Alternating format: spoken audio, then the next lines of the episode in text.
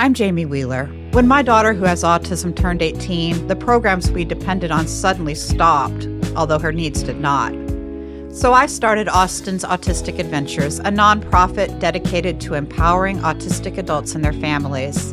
Much like our nonprofit, this podcast aims to spark candid conversations and build community. Welcome to Autism Unplugged.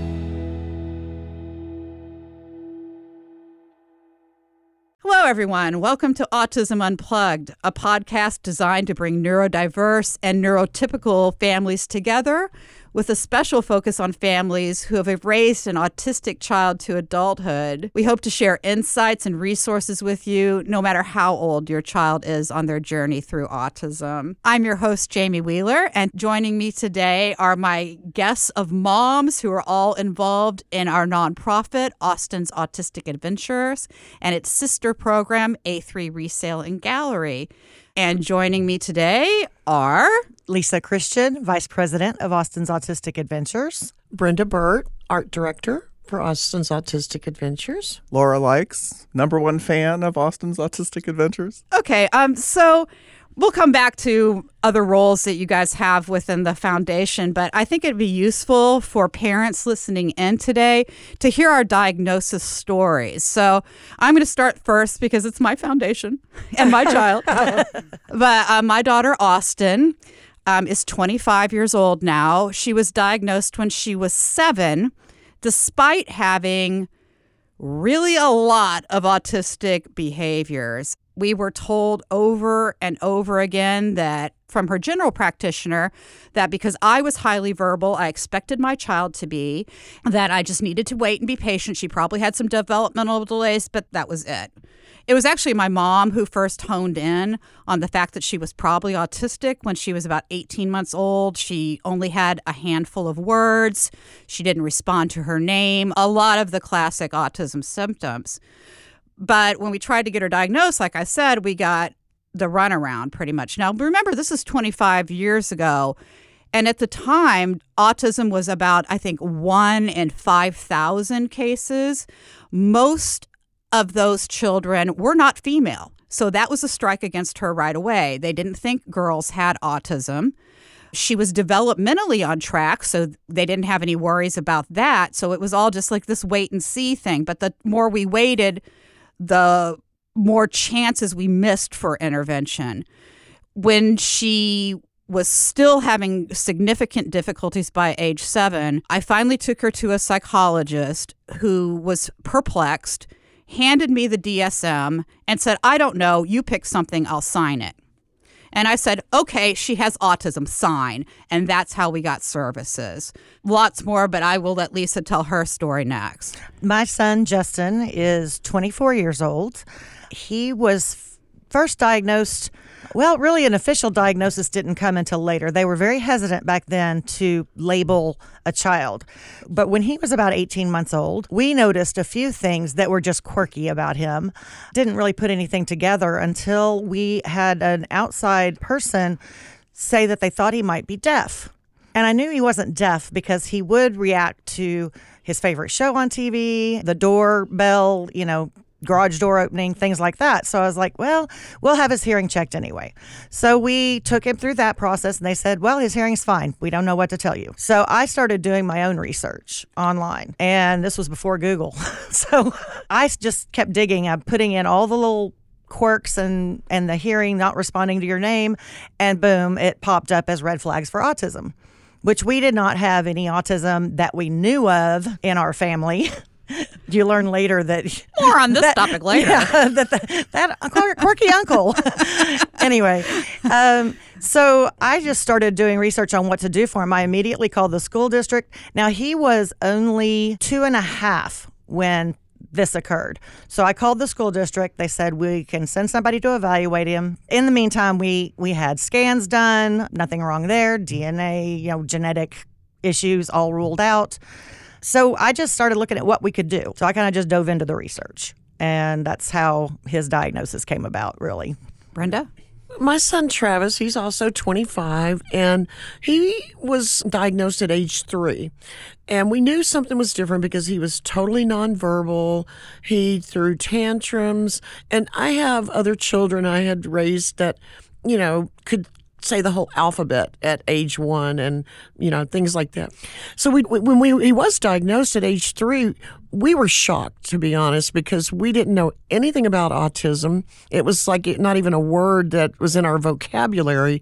And so we were kind of devastated at first. And then you know as we learned more we started to get you know, help for him and learn how to deal with it. And, you know, fortunately, he navigated his way through school and everything. But, you know, this group has been life changing for him. So he's um, doing great now. Brenda, who diagnosed Travis? We actually went to a, a doctor. I forget what it was exactly. It was like some special kind of doctor, and they did a series of tests on him and immediately were able to tell us it was autism. Wow anyway, that's that's Travie in a nutshell. I think that's interesting because uh, I have the only girl in the group, and still we there are still not as many girls diagnosed, but you guys all got your diagnosis quick.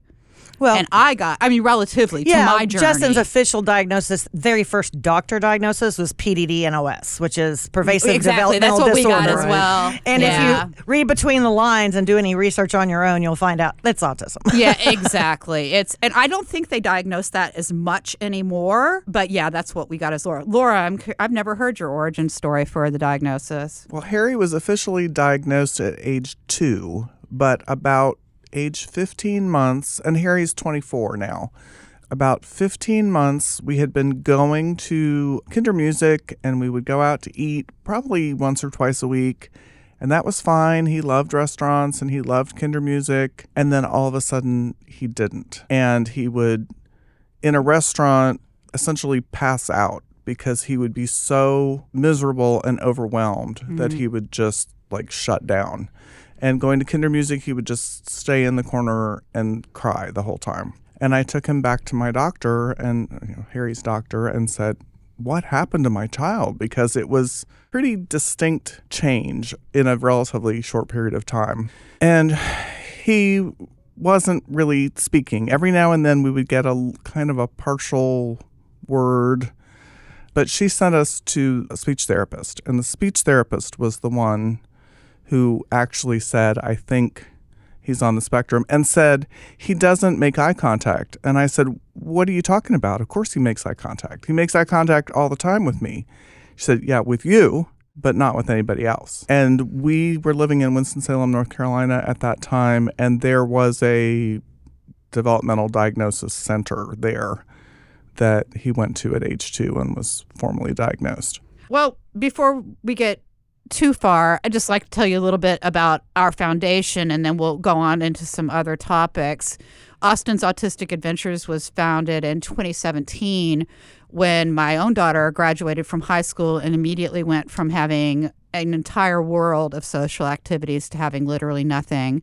And she began spiraling so much so that I realized something had to be done. And I realized also that there had to be tons of other families just like ours who are struggling. Um, so this is our sixth year, and if anyone is listening and would like more information, please uh, let us know, and we will certainly let you know all the things that we do. Okay, I want to go back to the conversation here just for a minute.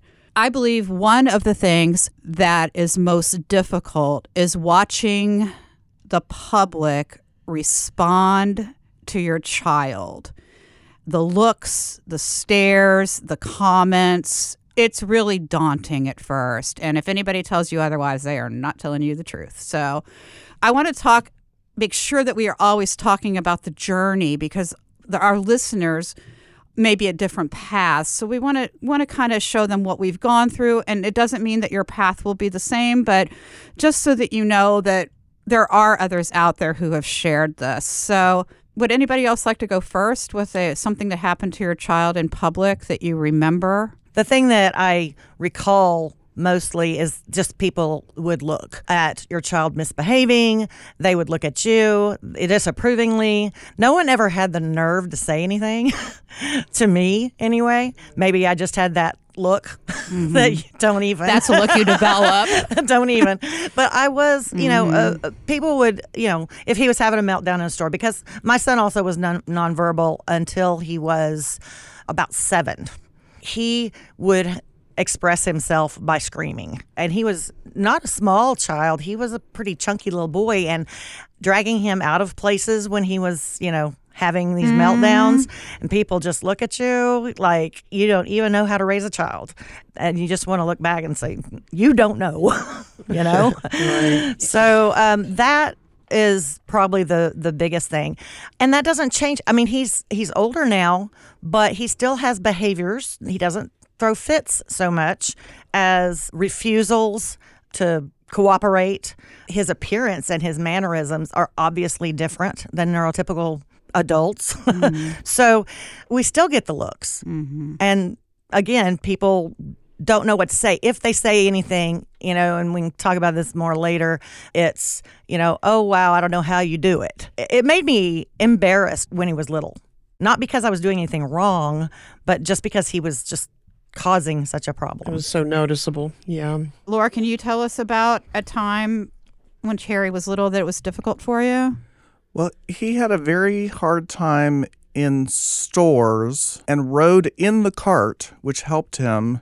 Uh, But until and Harry's now six five, so he was Oh my gosh. always a tall child.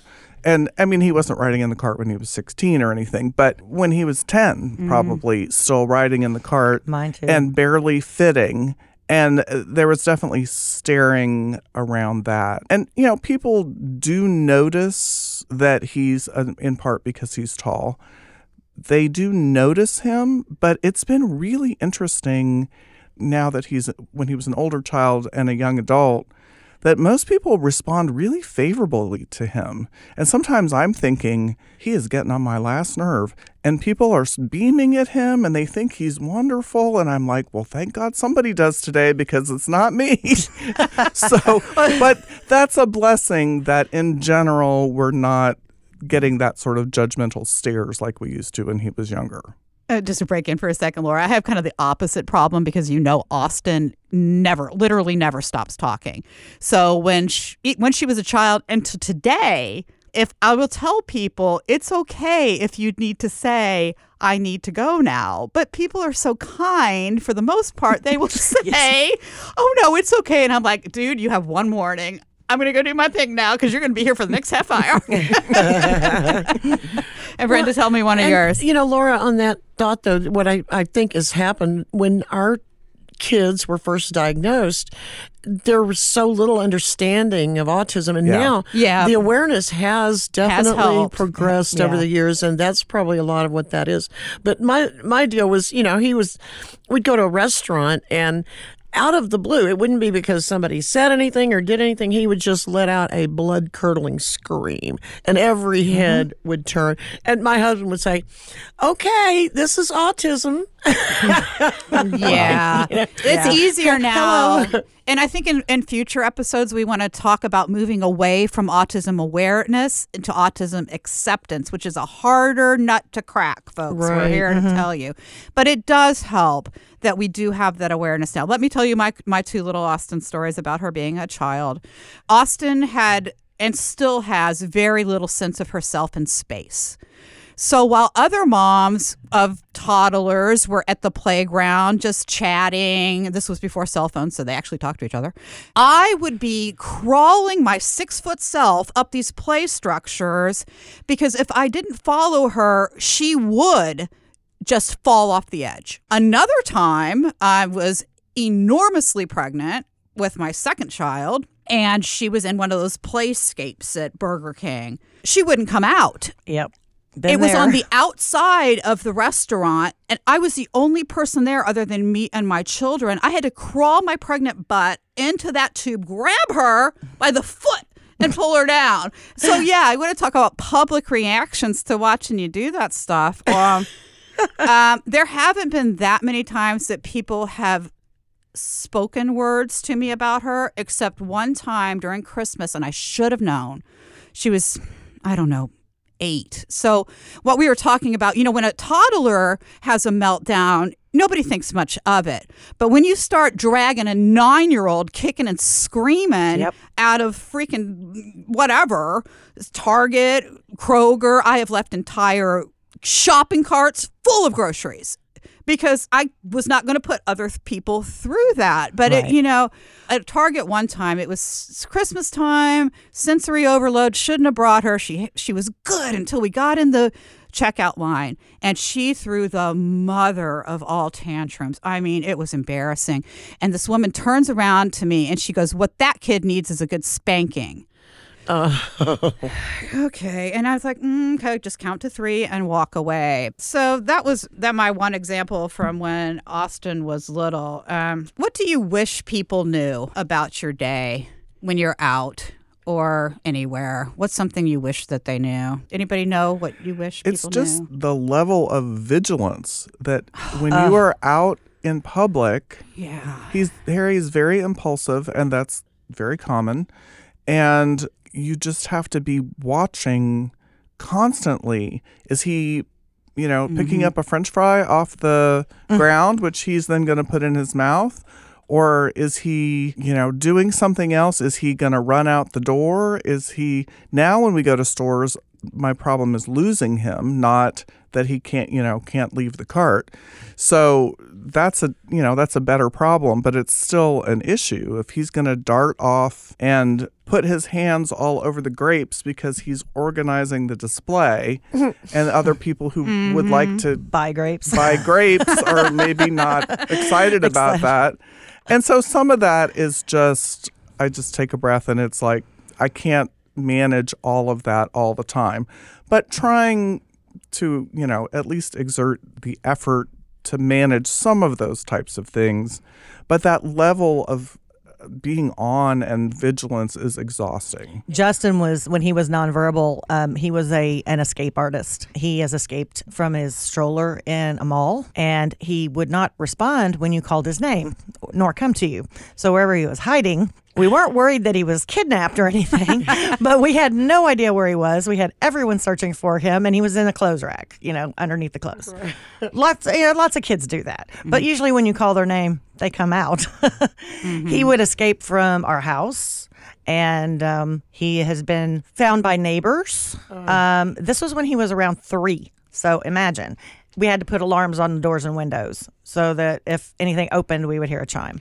He'd gone to the neighbors because he had been over there before and he knew that their son had Legos. So he wanted to go over there mm-hmm. and play. And she brought him back across the street. Another time, some roofers spotted him walking down the street while they were working on a house. And we were out we were looking for him everywhere in the house at the time. We didn't know he had gotten out. He had a window was open because it was springtime and he had pushed the screen out and climbed out and was just wandering the neighborhood. So you feel like a horrible parent. And those kind of things happen to a lot of people i found out that they just get out and they have no sense of no fear no sense of danger nothing he used to mm-hmm. climb on the outside of the staircase at our two story house and stand on the outside of the oh. railing over the couch. Oh. And I'm trying to get up the stairs before he decides to jump down on the couch. But he, he was always just, it was, it was nothing to him, you know, to put himself in danger. And that's a very scary thing when they're younger. Can I interject here and then I'll let um, you tell a story, Brenda? I just want to know for people who may not know the terminology out there, when you have a child on the spectrum who runs away, it's called elopement. So if you hear that uh, word, it means that you run away and you don't come back.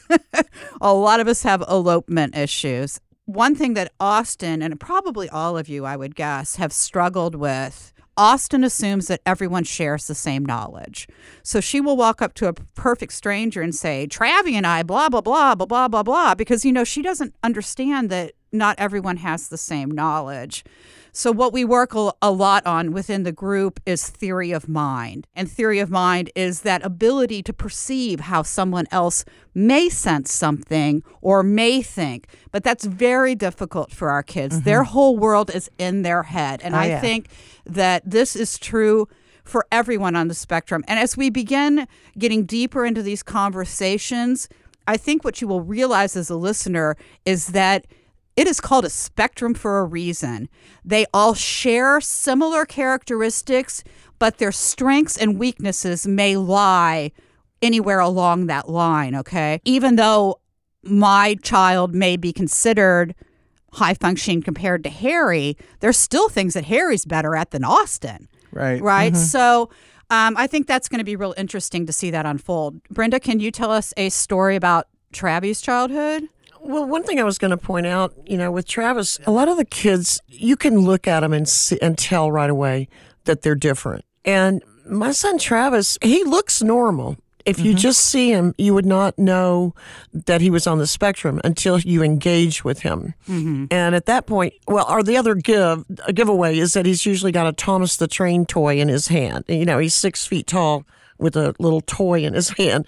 You almost want to have a T-shirt that says autism, just so that people don't assume that he is gonna do the normal things. You know, c- because he mm-hmm. looks like he's not autistic. They are surprised to see the autistic behavior. Oh, there's. I was going to say there's a new one that people say all the time. It's like, well, he doesn't look autistic. Right. I would like if you put a picture of our kids and mix them up with neurotypical kids, and they did not say anything, and they just sat there You quiet. wouldn't tell the You would know. difference. You would have no idea. Not even Harry. Yeah, There's exactly. no. There's no tell sign. Like, and no shade on Down syndrome people, but they they do have a look, right? Right. So you can tell. Okay, that's a Downs person. Right. Let's say somebody has only met Harry, okay, and then they meet Austen or Joseph or Alyssa. You would not know that these people all share some commonalities, right? Right, right. Yeah. So I we hope that that will become apparent as we talk more. I loved your um, comment about the constant vigilance because even though mine is different than yours, I still have to have it. Austen if I do not keep on her every single minute, she will not be ready when we go to work in the morning. And that is half the reason that I am late to work All the all the time. but I mean, I'm upstairs. Okay, have you put your shoes on? Yes, mom, I'm putting my shoes on.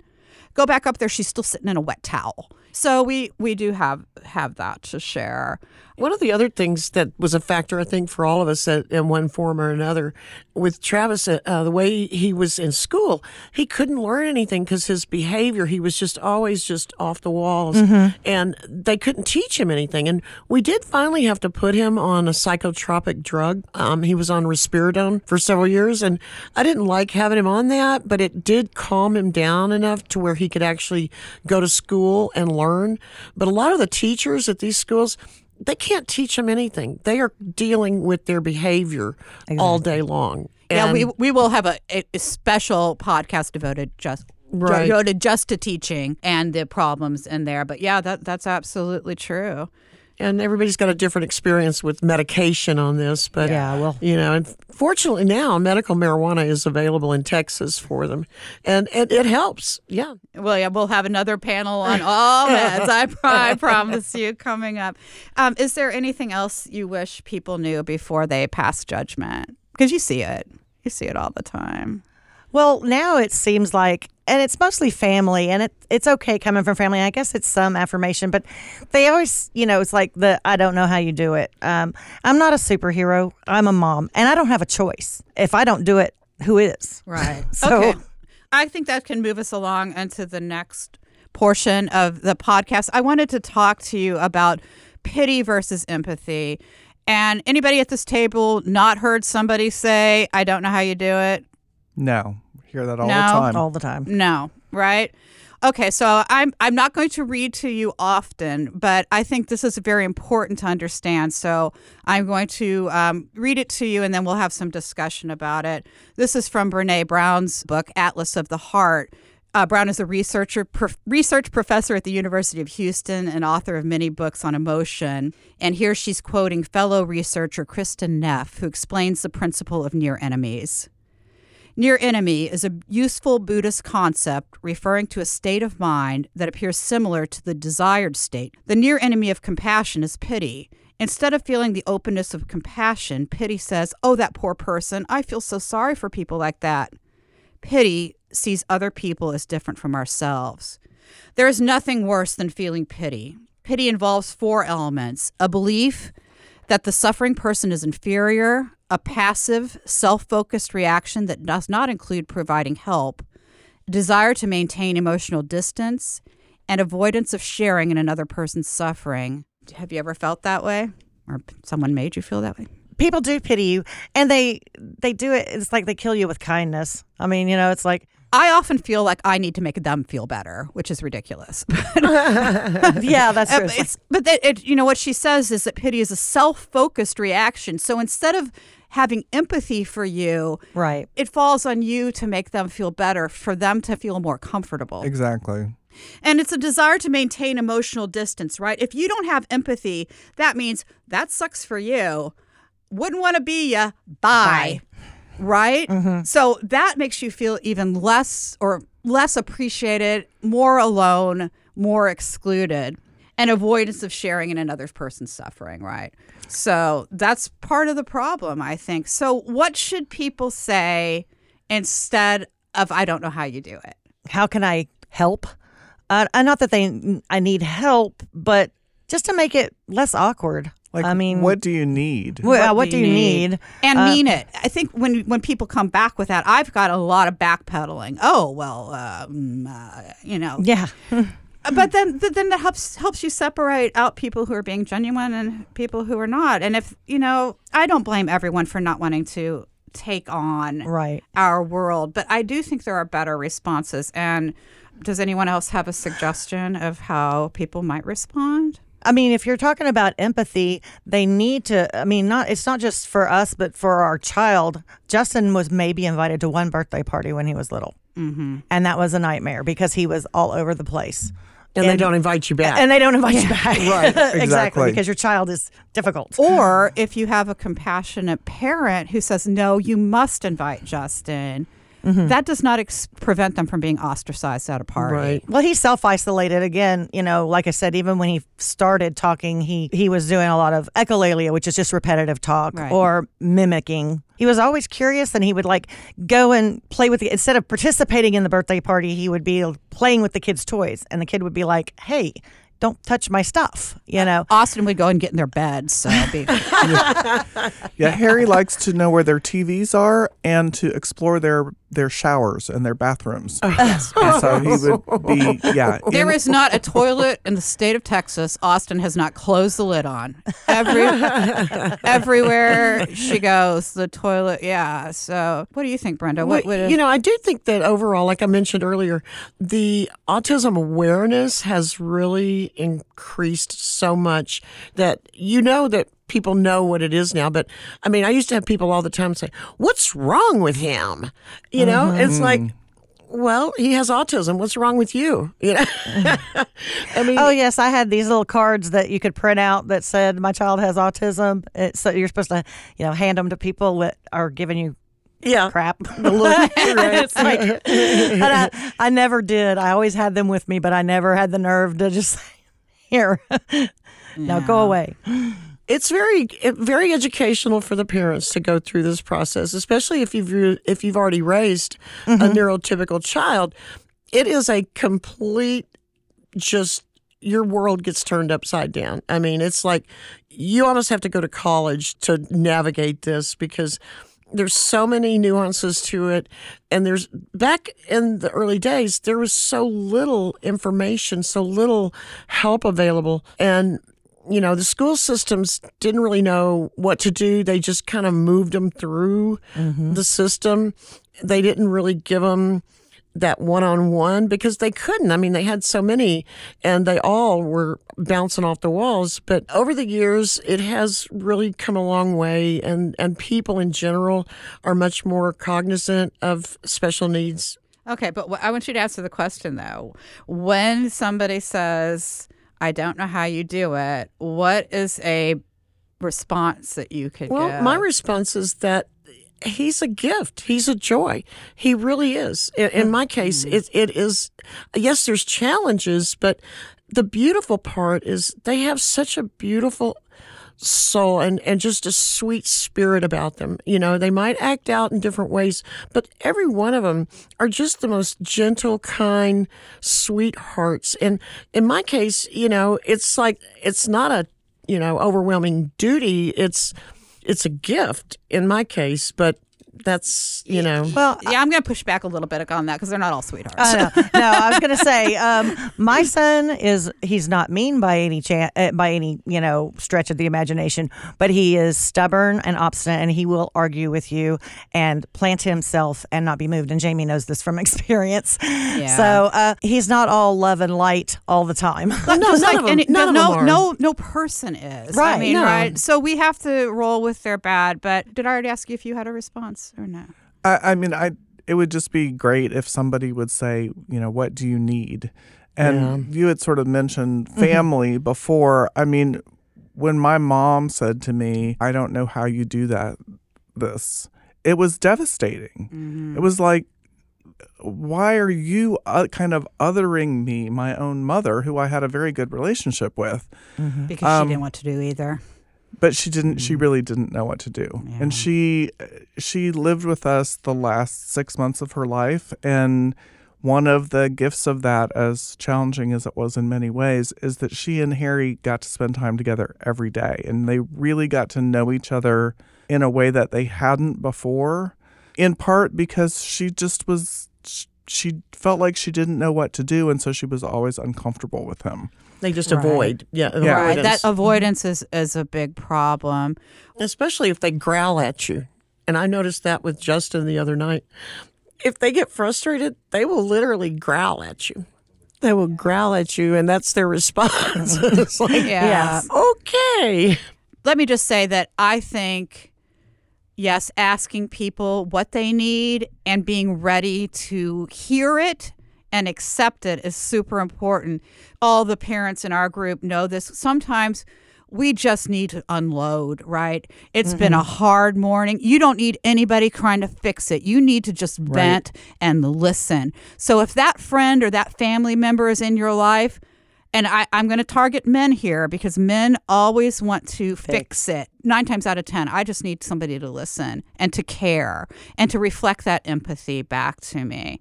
Um, okay. Well, I had way other things to go, but I I've- guess that could be I've got two. one more kind of short story I was just thinking about as we were talking about the responses and the what do you need. So Harry was in a play group around the time that he was diagnosed, and there were uh, six moms and their children. And the play group kind of fell apart at the time that he was diagnosed because nobody but one woman and her child wanted to deal with us anymore. And, you know, it was very hurtful to feel this sort of this Yeah. rejection, but it, it mm-hmm. was very much what you described. I think that was such a good explanation of where the pity comes from, where it puts it over there, and then I don't have to mm-hmm. engage with you and I don't have to ask you what you need because I, I don't want to deal with that. And that one friend became a really good friend because she was the one who said, Do you need me to go to the grocery store for you? Oh or do you want, mm-hmm. you know, to mm-hmm. just have coffee and I'll listen? And I mean, I will love that woman my, my whole life priceless. It because really Yeah, is, it is. yeah. it was so beautiful and it was it was such a clear example of the difference between empathy and pity. That is a lovely example. Thanks for sharing that. I think we all we all struggle with like the nonverbal communication. I know what happened with my child was that nobody said to me we don't want to hang out with you, but they would click off, you know. Three or four moms would go over there. I'd hear they were going out to lunch or to McDonald's or whatever, and we weren't invited. Right. It, it was uncomfortable, and it's it's it still can be. I mean, Oh yeah, I don't expose. I mean, Yeah. Richard and I you always talk about you know we have the social life, but bringing Justin into that public environment where he doesn't want to be anyway. It's like going to a party or Right, going to a restaurant with a group of people. Yes, he could come along and I could get him to behave, but it'd be a constant battle of when is it time to go and what are we doing here and all that. And then it makes it so- uncomfortable for you because you Right. can't have a good time. I can't. Ha- yeah. So all of us at this table have adults. Mm-hmm. We cannot just drop everything and go to dinner or go away for a long weekend or leave our children alone in the house for very long at all. Right. So we'll talk more about that and hopefully we'll have some insights to share with families and some funny stories to tell as well. Can I throw one final thought on that? Is family, not just people Yep. in your life, but family will avoid as well. Oh, yes. And, absolutely. like you don't even have a family member that'll say, "Let me come watch him, so you Mm-hmm. can go out or something." No, no, everybody's afraid of what he might do. You know, he might have a tantrum and they wouldn't know what to do. Or they'll just he'll just talk endlessly and they don't know what to say, like Austen. Right, yeah. but the family, I mean, I'm, I've got family members that have never spent any time with him at all on a one-on-one basis. You know, they'll come around when we do something and they'll say hi to him if he's there, but they never say, "Let me take him to a movie" or "Let me watch him while y'all go do something." That just doesn't happen even mm-hmm. now. I remember one of my neighbors about two blocks over when Harry was first diagnosed. Her son was diagnosed about the same time, and I didn't know her at the time, but I met her years later.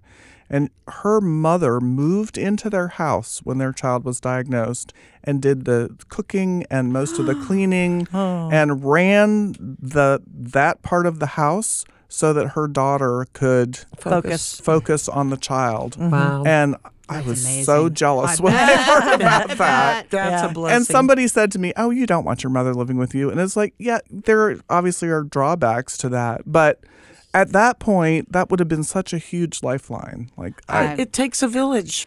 Laura, I'm really glad you shared that about extended family because everyone in this room has had to have familial help in some way.